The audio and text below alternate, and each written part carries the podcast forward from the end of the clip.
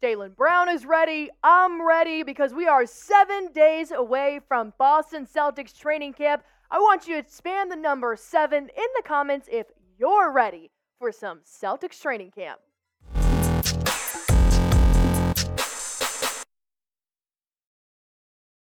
What's going on, Celtics fans? We are officially one week away from basketball being back in Boston, and there's a lot of storylines heading into this year's training camp. I'm Allie Barefoot. My producer Smitty is right here to my right, and we're going to break down a couple of key topics that we've seen lingering around the NBA rumor sphere, including the boys are now back in Boston, except for Brogdon. Not surprising, he's got a little beef with the front office right now. But of course, Point Tatum might be making his return this year. Not actually slated at the point guard position, but a lot more ball handling is coming his way. And Porzingis just recently recovered from an injury to his right foot. It had him out for about four to six weeks, but now he's been practicing. But will it be a problem heading into the season? We're going to unpack all of this. But of course, it has to start when all the players do arrive in Boston, which they've all been working out. Brogdon has reportedly not arrived in Boston yet.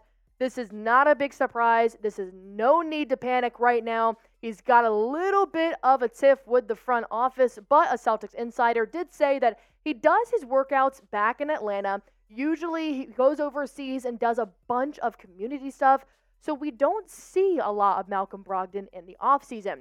I don't think there's been any shift. There's nothing new about this. We're left to wonder if, oh, if he's a little mad, he's the last guy to roll into town for training camp.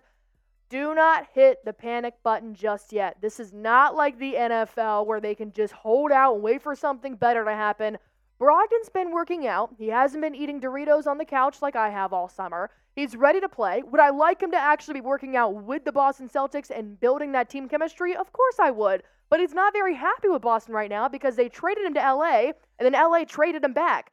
So he's got a little bit of a beef going on, but I hope this doesn't linger into the regular season.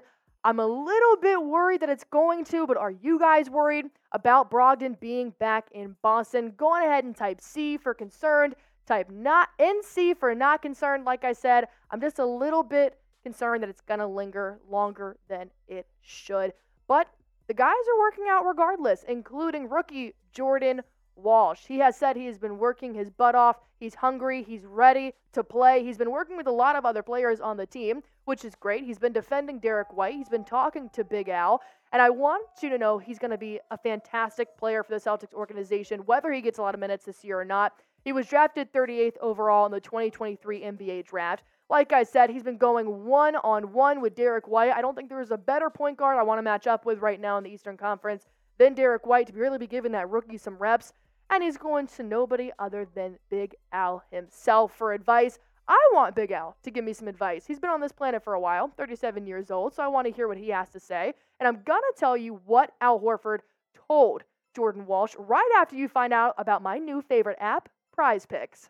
Celtics today has a super new exciting sponsor. It's called PrizePicks. It's one of my favorite apps to use. All you have to do is either pick more or less on about two to six players' projected stats, and you can win up to 25 times the amount of money on any injury. It's so easy to use, guys. It takes less than 60 seconds to pick more or less for a player, and PrizePicks offers frequent discounts and bonuses.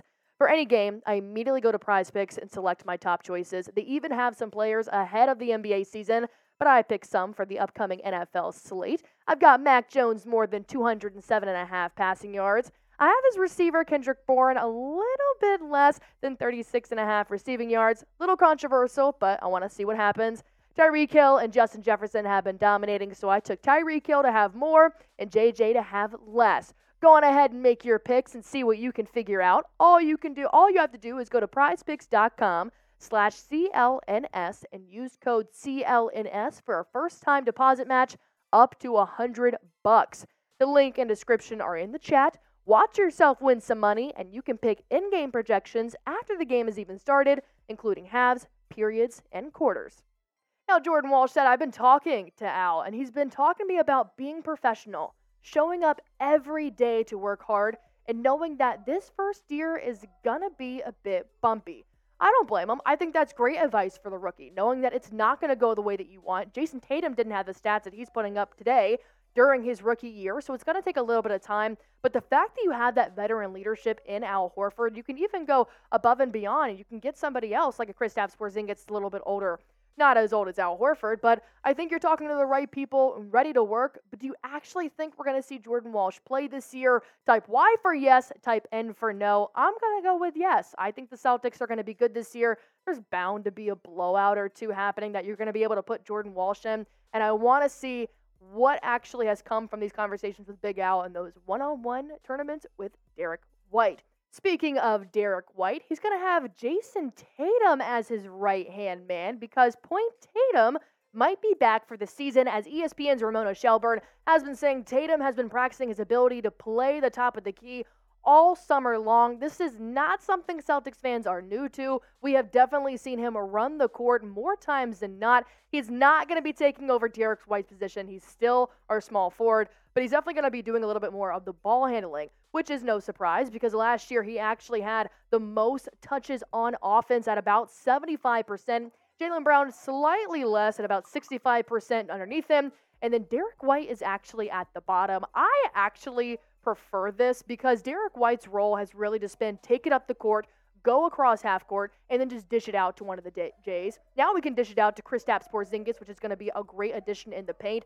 So I think this definitely speaks on the fact that you want Jayson Tatum to have the ball. He's going to be the biggest playmaker. His stats last year obviously proved that because he led the team in assists with 5.3 assists per game last year, and he was leader sco- leading scorer in the postseason 27.2. He obviously had the most offensive touches, and he's, he's averaging about 11.2 drives per game.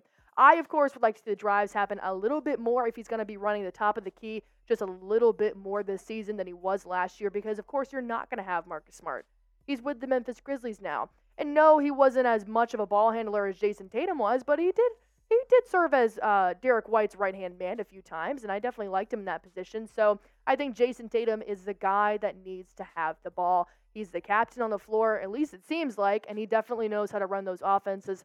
So give me one word to describe how you feel about Tatum at the top of the key. I think my word's going to be confident. I want that ball in Tatum's hands. I think he knows exactly what to do with it. So let me know what you think down in the comments. And while you're at it, you can always follow me on Twitter. I told you guys last show I'd be giving out my new followers a shout out. And of course, it's exactly what we're doing. We got Mardog83 here at the top. We got a ton of great new followers. Actually, Duncan had a conversation with me on Twitter, asked a bunch of great questions, even gave my producer Smitty a nice follow. Shout out to Duncan. And they weren't the only ones. We even had more people that did follow us. Of course, Kixaholics413 did like some of my tweets. He gave me a great shout out. You guys are awesome. Continue to follow me. My at is down below. It's AR Barefoot. I'm going to be tweeting all the most up to date information about the Boston Celtics, including Kristaps Porzingis's Porzingis's that's hard health.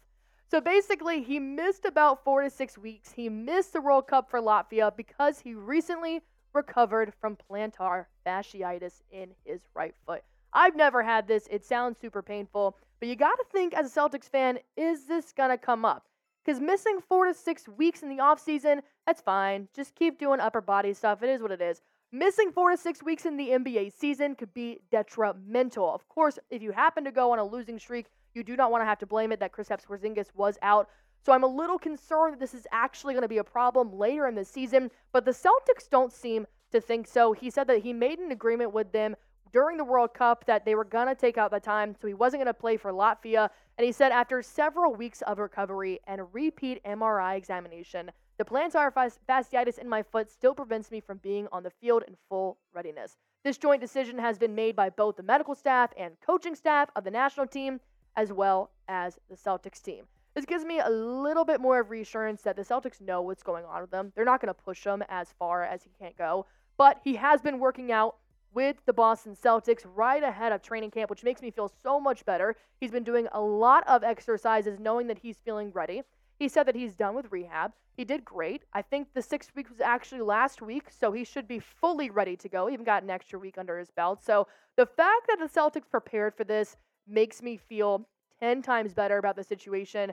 But I will always have that little bit of concern on my shoulder that this is going to affect him later in the season. But of course, if Aaron Rodgers and the New York Jets told us anything, you can only prevent injury so much. So I want you guys to go on ahead and subscribe to this channel. We're going to have so much information about the Boston Celtics heading forward. But before we get to that, are you guys concerned about Porzingis' health? On a scale of 1 to 10, let me know in the comments. I'm at about a 5, just right there in the middle. But like I said, if you keep subscribing, we're going to keep you just as up to date as we are with the Boston Celtics news and rumors. Training camp is seven days away.